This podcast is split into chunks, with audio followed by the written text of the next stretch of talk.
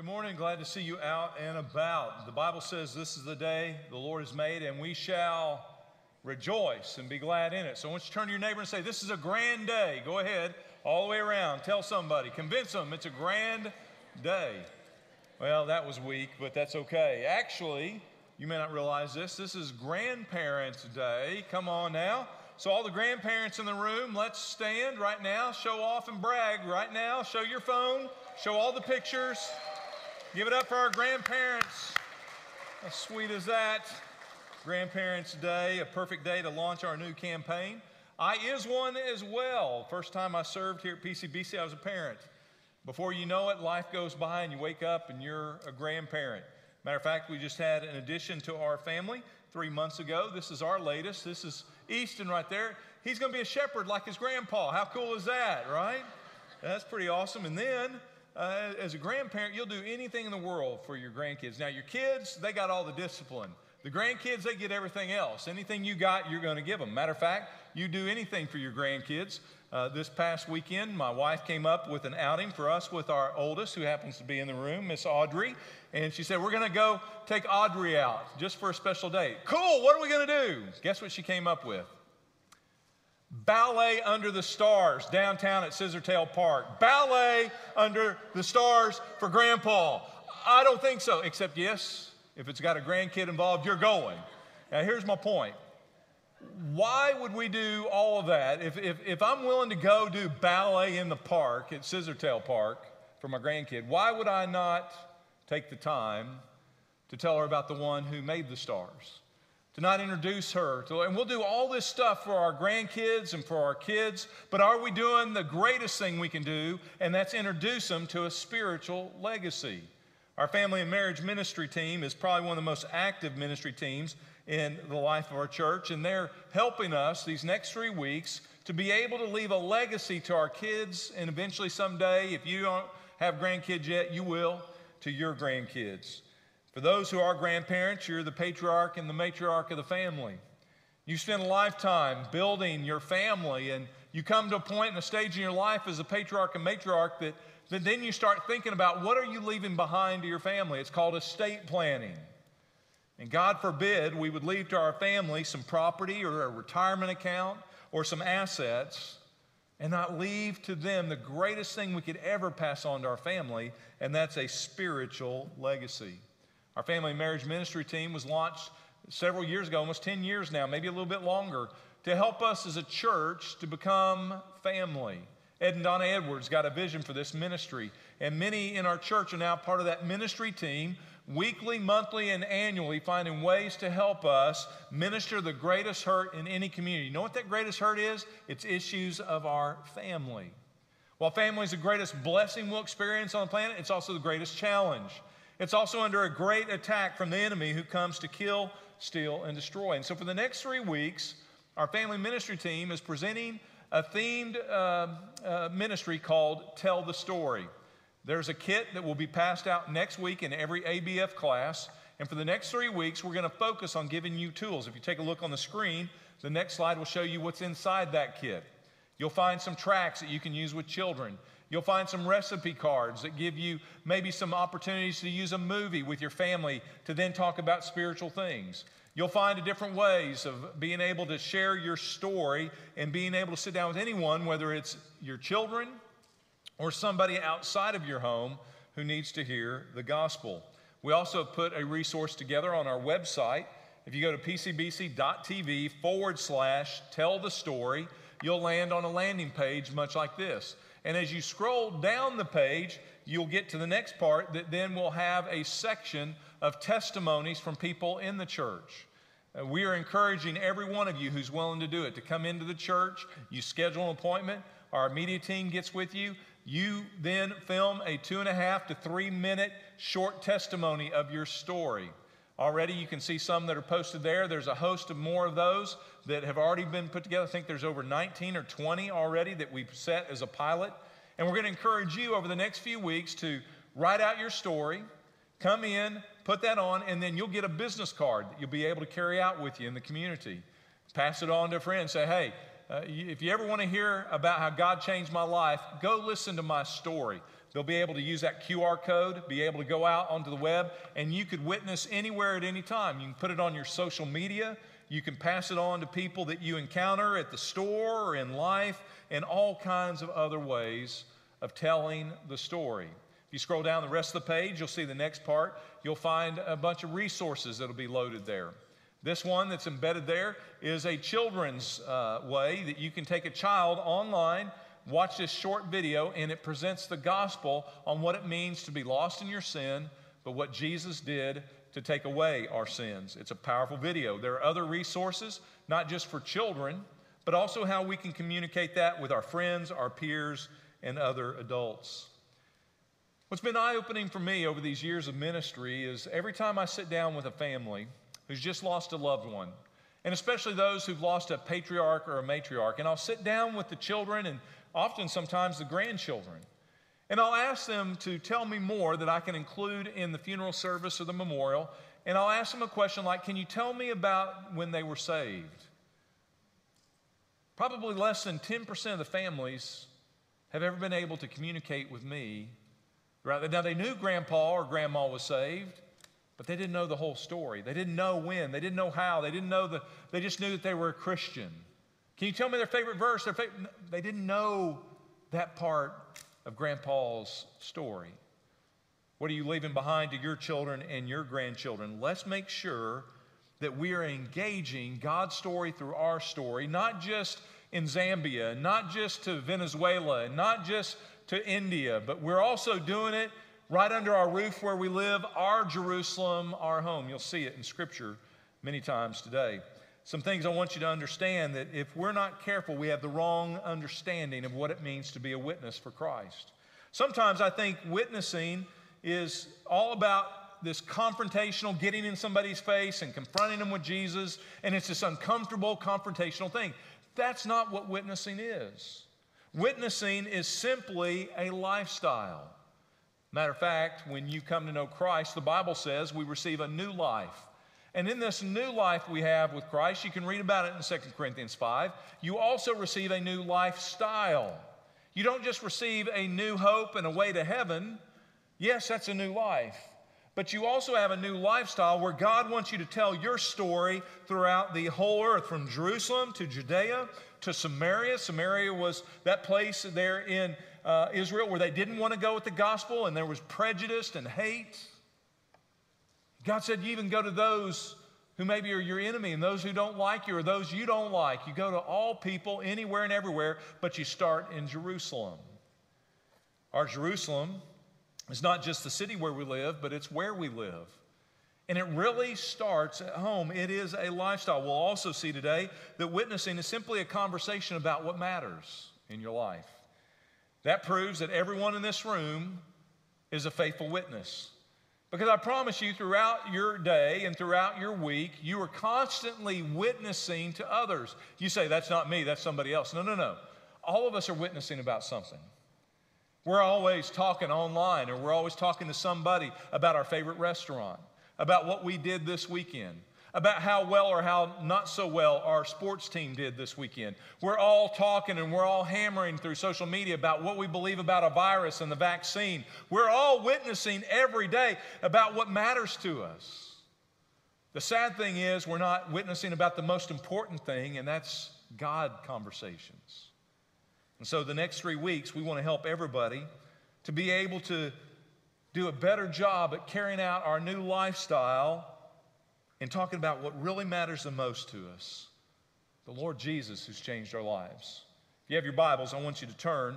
And the next thing you're going to see is that witnessing is a God ordained process. A God ordained process. Go to 1 Corinthians chapter 3. In 1 Corinthians, Paul is writing to these new believers that grew up in a very pagan world. It was the Las Vegas of its day. Many of them have come to know Christ. How did they come to know Christ? Because of a God ordained process. A place, a community that knew nothing about the one true God, but just knew nothing but pagan religions and pagan ways. Now there are believers here. How did that happen? Look at the process. They're arguing among themselves. They divided up in their own denominations. Today, you hear about Baptists, Methodists, Presbyterians, Pentecostals, Church of Christ. We have all these different denominations. Well, in Corinth, they had their own denominations. They said, We're the church of Paul. And another group stood up and said, No, no, no, we're the church of Apollos. What does that mean? Take a look at it. Verse 5. Paul had to address it. He said, What are you arguing about? Why are you following after man? Here's the deal. What then is Apollos? And what is Paul? Are we not servants through whom you believed, even as the Lord gave opportunity to each one? For I planted, Apollos watered, but God was causing the growth. So then, neither the one who plants nor the one who waters is anything, but it's God who causes the growth. Now, he who plants and he who waters are one. Each one will receive his own reward according to his own labor, for we are God's fellow workers. About this God ordained process, the Apostle Paul draws an analogy from the farming world that they lived in, the agrarian society that they were a part of. Every day they were raising crops, and every day they were growing food for their sustenance. And they were always looking towards a harvest. But Paul's saying you never get a harvest if you don't plant seeds and you don't water seeds. He says, You're looking to me, some of you, because you came to know Christ through my preaching, my story. And I'm thankful you're a part of the kingdom, but I didn't save you. Another group of you are saying, Well, we're of Apollos. Apollos is the man. Apollos, we, Apollos saved me. I'm thankful for Jay Strack. Jay Strack was a youth evangelist that came to our hometown when I was a junior in high school. I'd never heard of this guy, never knew this guy, but he was doing school assemblies at that time, and I was mesmerized by his story.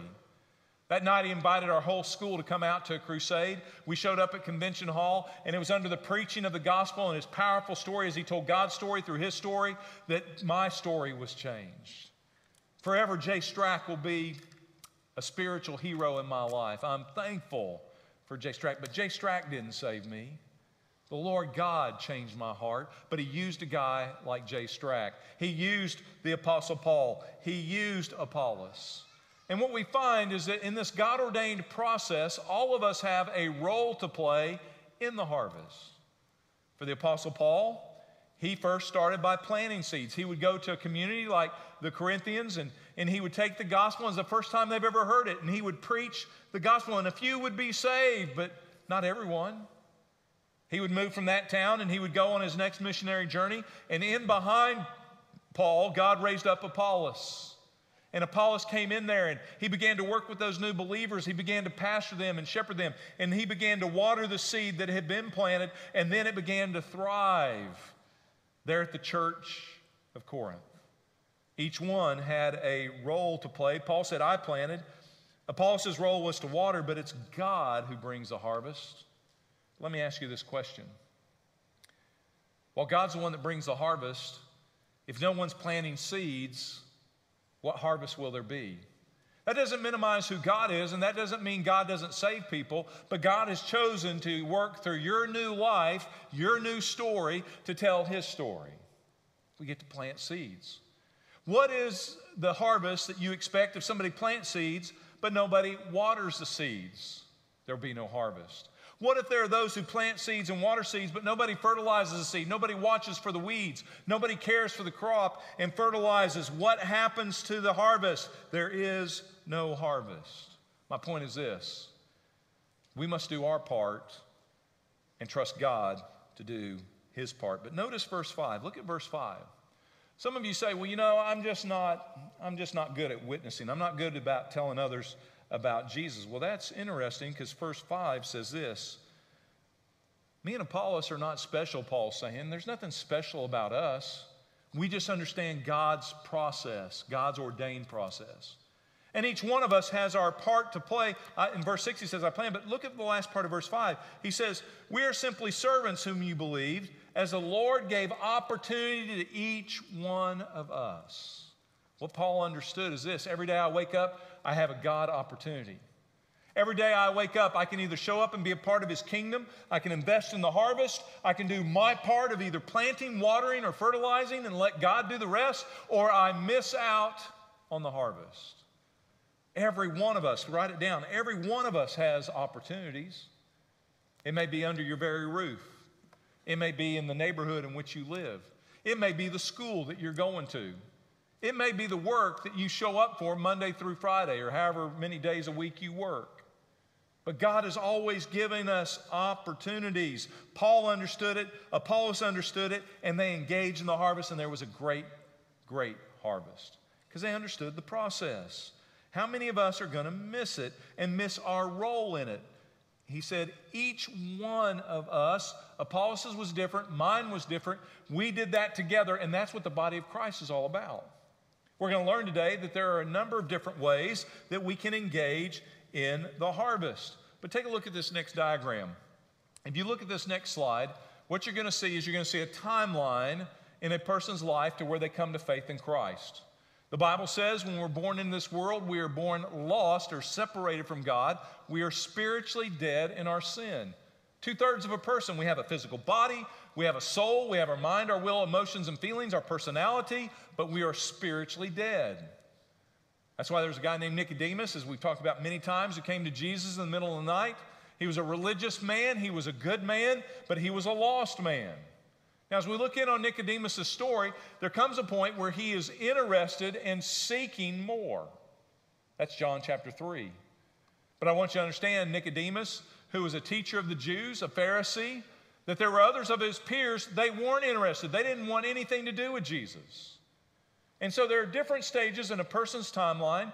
Some remain lost and never move out of there. Some get to a point where, yes, they're lost and they're not even interested. But then there comes a stage in their life, a time, a season, an event, that they go from being not interested to at least being interested about eternity, about what happens next. It could be a life event by losing a loved one or somebody important, or it could be a tragedy, or it could be whatever that wakes them up, and all of a sudden they're interested in spiritual things. And then from there, as they start to become interested, then they start seeking answers. Why am I here? Is there a God? Could God love somebody like me? And they begin seeking out answers. And then, if we understand the God ordained process and we let the Holy Spirit work in our lives, we can plant seeds at some stages, water those seeds, fertilize the seeds, and see them become a believer in Jesus Christ. It's a God ordained process. What does that process look like? Well, on the timeline, hit the next slide. Down here at the left hand side, uh, if you find a person who's not interested in God things, the last thing they need is a sermon. Last thing they need is a preacher to show up on their door. What they need is you to be salt in their life. And so you plant.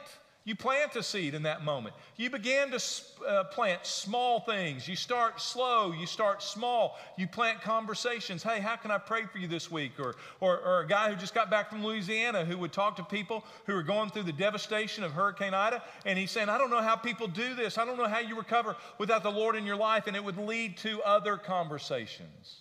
What do you mean, the Lord? Why do I need the Lord in my life? And he had multiple, multiple conversations this last week in Louisiana.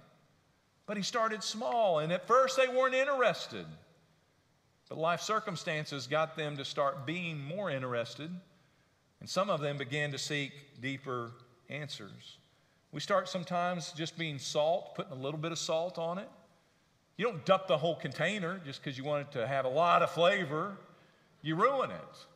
And there's too many people who go Baptist witness on somebody and they douse them with a whole deal of Morton salt and they wonder why they don't want to swallow what they're sending them.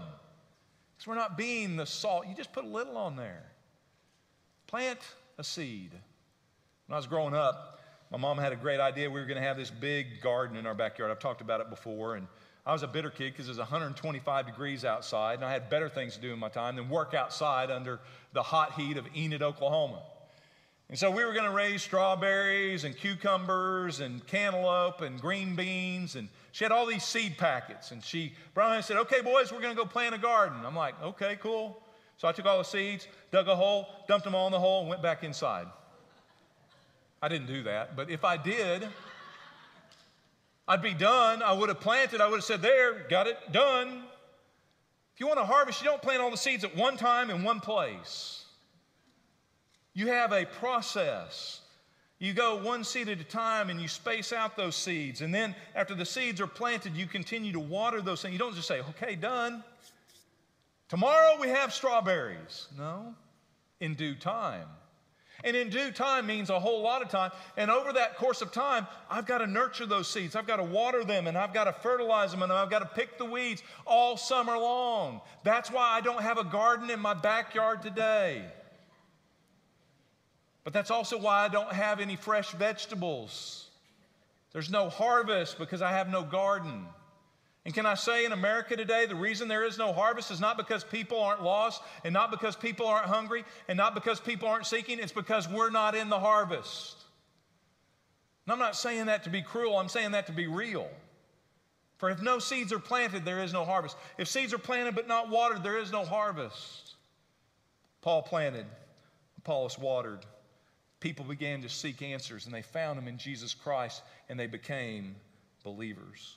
The next slide shows that as we plant, when somebody starts to get interested and starts to at least begin to investigate, we begin to water those seeds. Now we come in with a little bit more. Now we find that our conversations go from salt into being water, talking about the living water, Jesus, and, and finding ways to engage in more spiritually deep conversations. And then as they go from being not interested to interest, and they really start seeking, then we fertilize with the Word of God. Nicodemus went from being just interested to seeking out Jesus one night. And as he comes to Jesus, Jesus is able to see this dude is really looking for real answers. He's seeking. And so Jesus goes right to the point Nicodemus, you got to be born again. We don't see any other conversations Jesus has with other Pharisees that was that detailed, that deep, and that real because it was different for the other Pharisees and what God was doing at that moment in Nicodemus's life. God understood, Jesus in the flesh understood the God ordained process. Find a time to plant seeds. Determine is this a time to water those seeds or is this a time to fertilize by going straight to the heart of the issue? You got to give them feed for the seed or it dies. How do we do that? What does that look like? Well, we're going to jump in and we're going to learn that there are ways to intentionally do that. You see, a harvest, to have a harvest, you have to have a plan. And to have a plan, it is a daily, small, intentional process of going from planting seeds to a time of watering, to a time of weeding and feeding the seeds, nurturing that ground, and then one day you wake up with the harvest. So, how can I be a part of the process? You say, Pastor, you're, you're trained to do that. You're a professional witness for Christ. No, there is no such thing as a professional witness. We are all witnesses for Christ, but not all are in the harvest. And so I want you to see six different ways as we were putting the series together through the ministry we partner with that provides our Family Life Resource Center. Uh, we had some tools that were given to us to equip the church to be the witnesses, to be a part of the harvest that we're called to be. They pointed us to Bill Hybels' book he wrote many, many years ago called Contagious Christianity. And in that book, Bill Hybels highlighted six different ways we see people being used by God in the harvest. Number one, write them down. Let's write down these six ways, and I want you to see which one best fits who you are. You see, a lot of people have the wrong understanding of witnessing. They think witnessing is just getting in somebody's face and it's confrontational, it's uncomfortable. And what we come to understand is that's not the only way to share Christ. Now, it is a way. That's the first one confrontational confrontational. Paul, when he went into Corinth, he had to confront people with the truth. Stephen, the first martyr of the Christian church who gave his life for Christ, the very first one, he was stoned to death because he was confrontational with the gospel. Now, don't let me talk you out of being a confrontational evangelist. But he took that moment and he just, that's all he had, and he spoke specifically as he confronted them with who they were outside of Christ and how they could know Christ. He did it lovingly, boldly, but it was what you would call confrontational. Now, how many of you would say that's me, man? I can witness to anybody, anywhere, anytime, man, and I love it. Anybody raise your hand? Somebody did in first service and I missed them. See, not very many hands go up. There's not a whole lot of Pauls in this world, not a whole lot of Stevens, and that's okay, but we feel guilty. Man, why don't I love people like Paul does? I've told you before, the best man at my wedding, Kevin Choate, had the gift of evangelism. He got radically saved, I mean, out of a pagan, pagan life.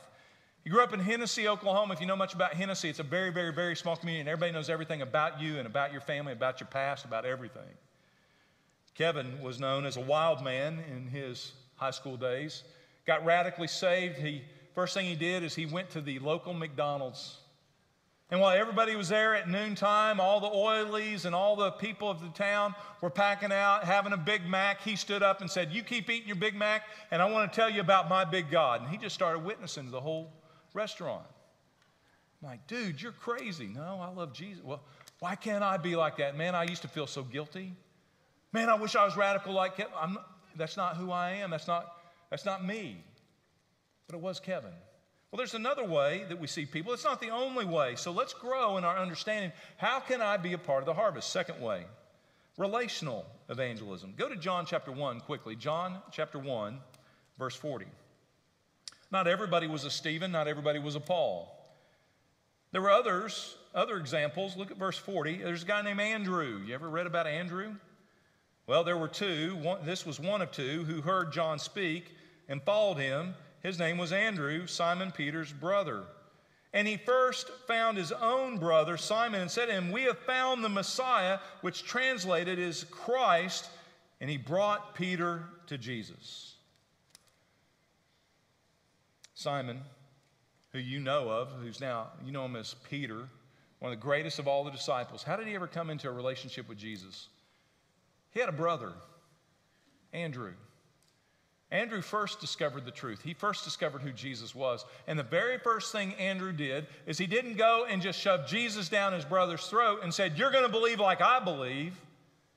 But the very first thing Andrew did was the very first person he had a burden for was somebody in his very own house. His Jerusalem was his brother. And I wonder how many of us in this space have somebody, a brother, a sister, a mom or a dad, a grandma or a grandpa, an aunt or an uncle, a cousin. We start there in that Jerusalem, in our very own family tree. And through that relationship, the most important person we should be praying for right now is somebody in our family. We have hundreds of ping pong balls out there in the Your One display, and some now have turned orange, which is a praise to God. But I wonder if we have all the ping pong balls in there that God wants to use you to minister to their life. At the end of this service, maybe some of you are going to come under conviction and say, you know, I just kind of gave up on that one, or, or man, that's too hard. It's easier to talk to somebody outside our home than somebody in our very own life, our very own family. I learned that personally with my dad, and you've heard that story. In all my ministry, man, I struggled, and certainly confrontational evangelism wasn't going to work with my dad, it'd push him further away. But out of that relationship, I had the privilege of being able to share God's story through my story at the end of my dad's life. And finally, after 30 some odd years, came to see him know the Lord. He was one of my ones. Is there one that you have in your life? There's another example. Uh, there is another example of this relational way of reaching people. You can hold your place in John 1. We're going to stay there. If you want to follow along, you can turn over to Mark chapter 5. You don't have to turn there, I'll just tell you the story. In Mark chapter 5, Jesus enters into a certain community and he hears about the craziest dude in town, the Kevin Choate of that city. Except this dude was so far gone, he was demon possessed, living among the tombstones. So, in other words, he's bedding out at the cemetery, and he is a crazy, demon possessed, crazy man. And he was so destructive and so messed up with demon possession that they couldn't even contain him. They tried to chain him up and keep him from destroying things and attacking people. And he'd just break off the chains. He was mighty powerful in this demonic presence. Jesus steps in. A lot of people had given up on this guy. Jesus stepped into his life, removed the demons. If you read the story, it's pretty cool. Matter of fact, it's got historical significance. It's the first time we see God or anyone calling the hogs woo, pig, suey. And all of a sudden, this herd of pigs show up. And he casts all the demons in the swine, and they go off a cliff. And I guess this guy must have been like a Texas Longhorn fan or something. And he gets delivered in that moment. And those demons went out in the pigs, and he's set free. And now, look at the rest. He wants to be the 13th disciple.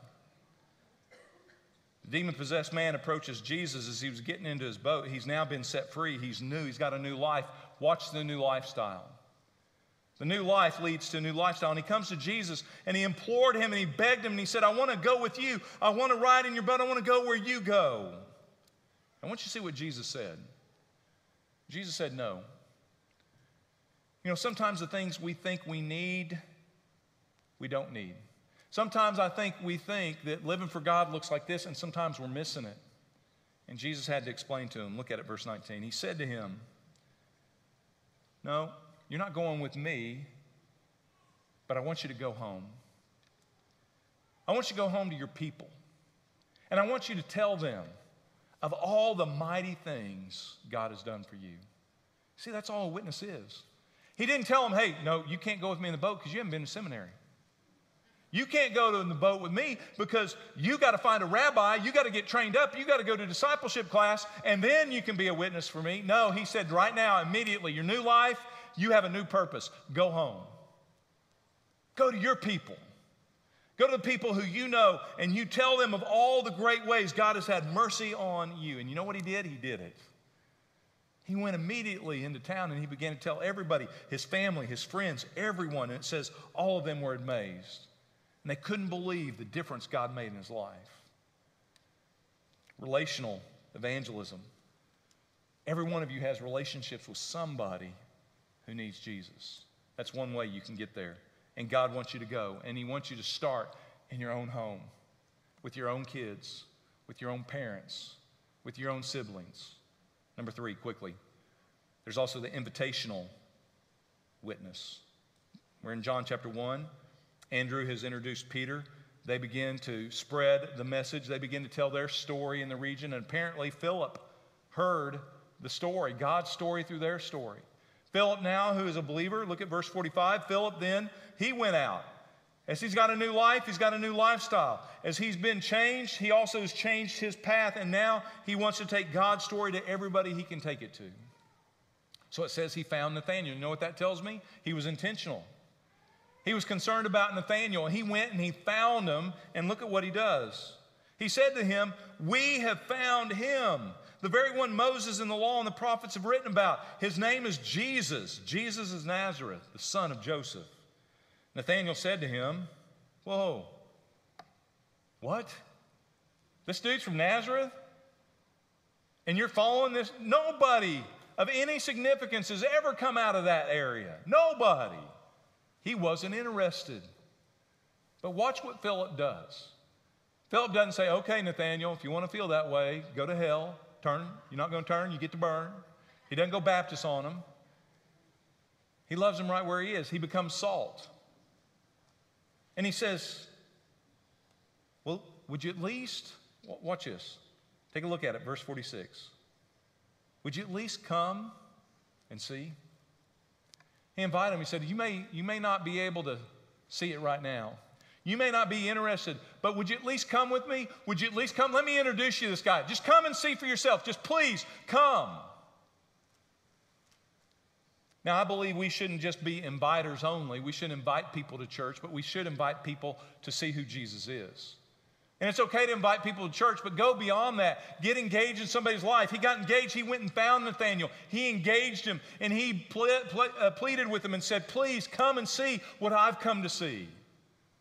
Man, let me, I get it. You're not interested right now. I know you have uh, maybe some concerns about somebody out of Nazareth. You got your issues, but don't give up. Come and see. And Jesus saw Nathanael coming to him. He said, And behold, an Israelite indeed, whom there is no deceit.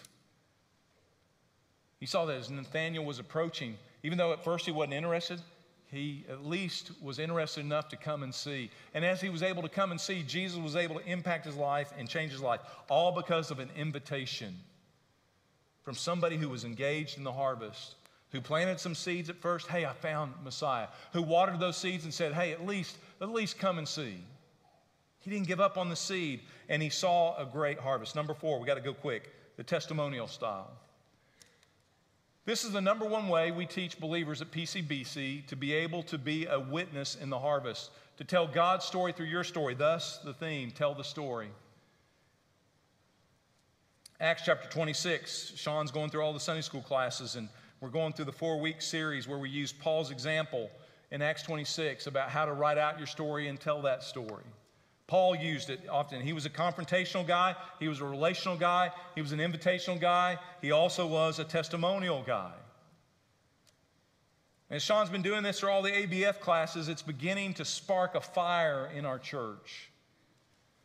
He told me that at least over 40 people have given a written testimony that says, I've never shared my faith before, and for the first time, I've started sharing with somebody. For the first time, 40 new people. It's awesome. I was doing a grief recovery class these past months, and one of the couples that was in the class are grandparents. And they just lost their daughter, the mother of their grandkids, in a tragic car accident. Very unexpected, way too young. And this family could become bitter. And they're hurting, and they've had to work their way through their pain, but in all this, they continue to pray together God, use this for your glory. As we were going through this eight week class, they were able to come back one week and said, Man, do we have a story to tell? The grandfather was spending time, this was weeks after the funeral. One of the grandsons was with them in the kitchen. I don't know if they were doing dishes, fixing the meal. I don't know what they were doing, but they were working in the kitchen. And he said, Bill, the Lord just, the Lord just had me stop. And he could have been just trying to keep the evening going. He could have been worried about the dishes or the meal, but he was worried about his grandson's eternity. And he said, I stopped there in the kitchen. I said, You know, with all that's going on, the loss of your mom, it's helped me to realize when none of us are guaranteed tomorrow, and I don't know anything about where you're going.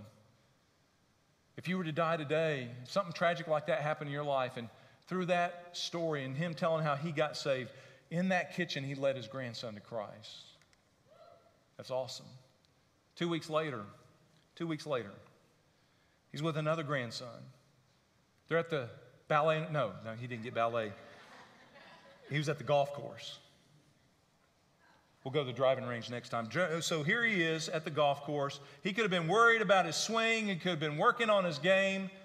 And the Holy Spirit came on him again, and he stopped right there with his grandson, and he shared his story there with his grandson and said, What's your story? And his grandson said, grandson said, Daddy, I don't have a Savior.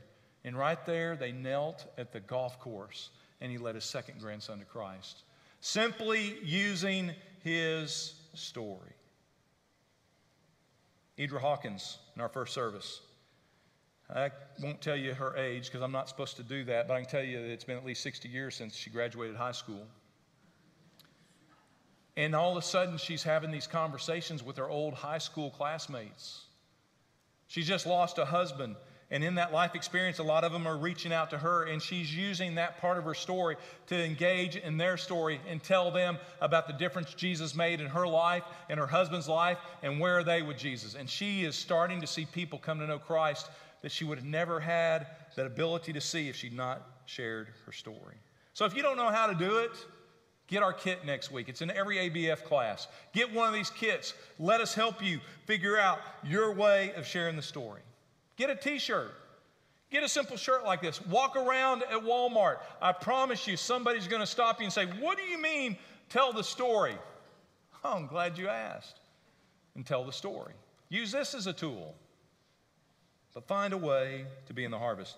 Very quickly, we got to wrap it up. Let me give you the fifth way it's the intellectual style. There is a way, there are certain people that will only be engaged and reached in a philosophical, kind of apologetic way. You can read about it in Acts chapter 17, where it says that Paul, when he went into Athens, he started by going to the synagogues and reasoning with the Jews. He also dealt with the God fearing Gentiles in the marketplace. And then he went and he spent time with the Stoic philosophers. In Athens, they would gather at the city square, the city, uh, the center of the city, and they would simply talk about new ideas, new ways, new thought, new day. And they heard about this crazy new way called the resurrection of Jesus. And they thought Paul was a madman. But Paul came in and he reasoned with the philosophers. He met them where they were. He didn't say, oh, they'll never believe. Oh, they're atheists. They don't believe in God. They believe in their own philosophies. He didn't ignore them, he engaged with them. You say, well, I wouldn't even know how to answer questions like, is there a God? And where did he come from? And how old is the earth? And what about the dinosaurs? And all these other weird things that people want to try to use as a distraction from dealing with Jesus. Show up on Wednesday nights. Josh McClellan, one of our very own, is teaching us every Wednesday. If you weren't able to be here, you can go on our YouTube and you can get caught up on the last two sessions. He's got at least two more. That's a hint, Josh, that we may extend it. And he is teaching us how to engage with modern day arguments and struggles that people are having and be able to be the light and salt God has called us to be. You ought to be here on Wednesday nights. The last one, and we'll close with this, is servant evangelism. In Acts chapter 9, it talks about a lady named Tabitha. Her Greek name, in the Greek, it means Dorcas. This woman, it says about her, was abounding with deeds of kindness and charity, which she continually did. So, another way we can engage in a person's life and be a part of the harvest is just to serve people. Mike Bateman sitting right down here. Mike, wave your hand at everybody. Right here's Mike. Used to be the executive director of the Jesus House, served a lot of our homeless community. Out of that, God equipped him and has raised him with a vision to help addicts and he has now started a new ministry called Jeremiah House. And it is a ministry we're engaged with, and we will continue to grow in that engagement. But all he is doing is simply investing and engaging where people are hurting, going to addicts where they are, and loving them into the understanding of who Jesus is. It's another great example. Gary and Karen Brantley, who were in the first service, this past, they, one of their ones that they wrote on a ping pong ball was their 89 year old neighbor. About two years ago, Gary started being burdened for this lady who lived alone across the street as he'd watch her walk her dog, and he began to just build a relationship, he and Karen together. He would shovel snow when it was snow on her driveway. He would find ways to help carry out the trash whenever she had a need. If she needed to go to the doctor, they would just find ways of serving this 89 year old grandmother. They served her so well that when her son died on a trip to Hawaii, it was one of the family members that called Gary and said, Hey, mom is going to have the worst day of her life. Her son has just died. Would you go be with my mother? They loved her so well and served her so well that that's the first call that was made was to Gary and Karen. They went over that day and they loved on that woman. They helped her through her loss and through her pain. And in that moment, the reality of death being so real, they were able to use a very tragic thing to become a very beautiful thing, and they shared with her how she could have hope beyond this life. And they shared Jesus with her and told her how she could be saved. And there in her living room, she prayed to receive Christ at 89 years of age. Is that not awesome? Is that not glorious? But let me tell you how glorious it really is. I asked Gary about all the details this morning just to make sure I had it all in play. And, and then he gave me this understanding. He said, But Bill, you know that 39 days later, she joined her son. 39 days. And if they'd not been faithful, if they'd not taken that step, if they'd not have been a part of that God ordained process of serving and serving, but being salt and being light and loving and sharing, and then when this woman was hurting and seeking the most, actually sharing the gospel, she'd be in hell this very moment. 39 days away from her own death, and they were a Dorcas. Now, I was growing up, you never wanted to be a dork or a Dorcas. But can I tell you, after I've seen this, call me a Dorcas all day long. May we be a part of every day, just like this Dorcas, abounding with deeds of kindness and charity and reaching into people's lives. I see Brent Ross already thinking, You were a dork when you were my youth pastor. I get it. That's all right. We're there.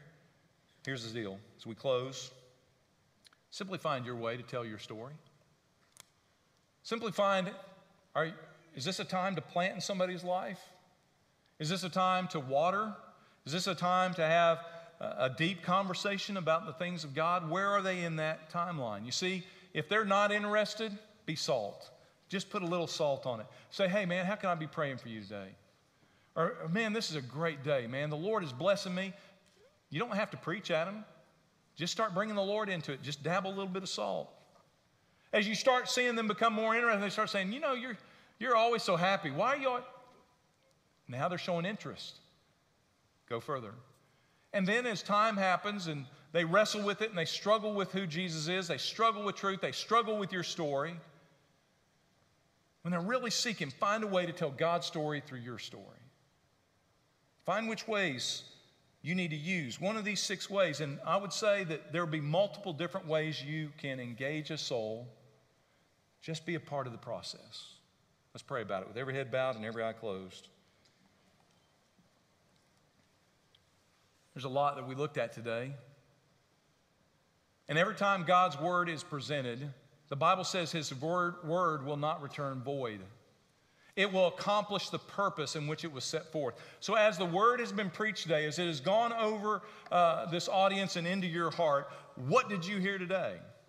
What is it that God is saying to you? Now, for some of you, it might be God saying, I want you to surrender to me. I want you to, to be saved. You're lost in your sin, and I want to save you.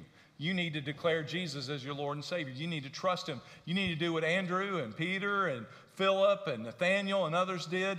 They found Messiah, a Savior. Maybe you need a Savior today. There are others of you, you found a Savior, but you have this new life in Christ, but you're not a part, part of the God ordained process. You're not planting, you're not watering, you're not fertilizing, you're just waiting to get to heaven. God, forgive us. He just didn't give you a new life, He gave you a new life purpose and a new lifestyle. To go to Jerusalem, Judea, Samaria, your school, your workplace, your home, and be a witness, talking about what really matters. Man, it matters what Jesus is doing in our lives. Let's talk about it. Let's don't preach at people. Let's just share with people. And maybe as you've listened, the Holy Spirit has put a face, a name, a person on your heart. Oh, you got plenty of ping pong balls already filled out, but God has shown you somebody that lives under your roof, or somebody in your family, or He's shown you somebody else as you've gone to a new round of classes at school, or, or maybe you've taken on a new job and you have new contacts or new peers. God showed you today somebody you know needs Jesus. I want you to come to this altar and it ought to be flooded. And I want you to grab a ping pong ball, put their initials on it, and let's continue to pray to the Lord of the harvest and pray over our ministry to plant, water, and fertilize. Maybe you need a church family or a church home. You can come to one of our staff. Maybe you want to just huddle up with somebody and pray and say, Man, I want you to pray for my one, and I'm going to pray for your one. And maybe we just start getting serious about the harvest. Telling God's story through your story. Lord, in Jesus' name, I pray that you would work mightily in this place. I pray that you would convict us of just receiving a new life, but not living the new lifestyle. For expecting people to get saved, but not being a part of the harvest by planting, watering, or fertilizing. God, forgive us, but God, use us. Ask our staff to come. As they're standing here at the front, we're going to stand together in just a moment. Tom's going to begin to sing. You need to respond by getting on your knees where you are, you fall on your knees. If you need to come to the altar and grab a ping pong ball or several ping pong balls, you start filling those out, put them at the cross. If you need a church family or you need Jesus, come to one of our staff. But let's respond to the Word of God. In Jesus' name I pray.